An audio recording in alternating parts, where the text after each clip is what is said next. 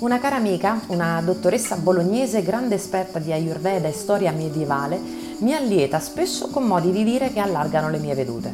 La laringite, per esempio, è avere un gatto in gola, ma quella che mi piace di più è la fava e la rava, Ora, andando a cercare su internet il significato di questo modo di dire, ho scoperto che dalla rava alla fava corrisponde all'immagine di una piccola pianta descritta in tutte le sue parti, dalla radice al frutto.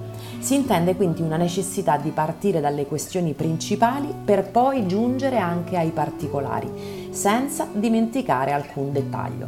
E quindi partiamo dalla fava, quella di cacao Dentro ci troviamo un aminoacido essenziale, ovvero molecola dotata di varie funzioni biologiche come la sintesi proteica che l'organismo non è in grado di sintetizzare autonomamente o non abbastanza rispetto alla domanda, motivo per il quale dobbiamo necessariamente assumerlo con l'alimentazione. L'aminoacido essenziale in questione è il triptofano, che rappresenta il punto di partenza per la sintesi di alcune sostanze biologiche come la niacina e la serotonina. È la seconda che mi interessa di più in questo momento, perché è un neurotrasmettitore sostanzialmente eccitatorio. Nota anche come ormone del buon umore, la serotonina può essere convertita in melatonina, che è un'importantissima eh, sostanza regolatrice del ciclo sonno-veglia. Insomma, parte della felicità starebbe in una fava. Ma andiamo più nel sottile, affrontiamo la domanda del secolo. Cos'è la felicità?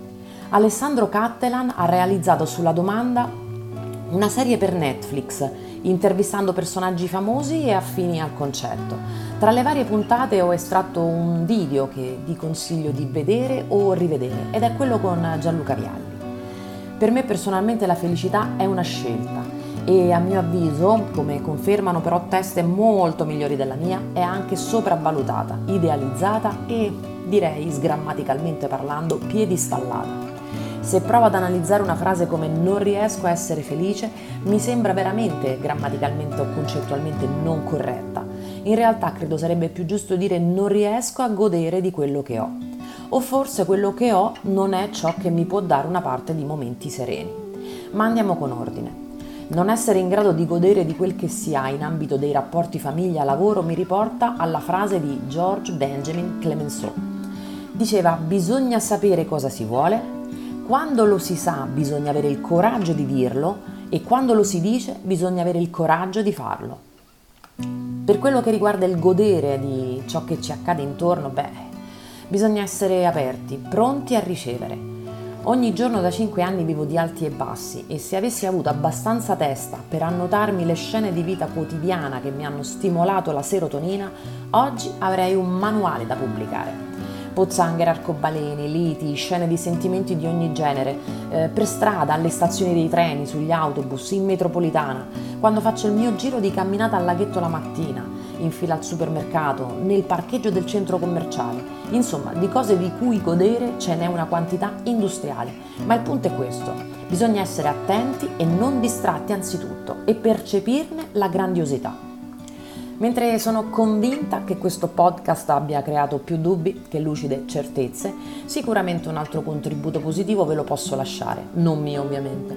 Intanto leggetevi l'articolo di Andrea Giulio Dori sul sito Efficacemente, dal titolo Cos'è la felicità?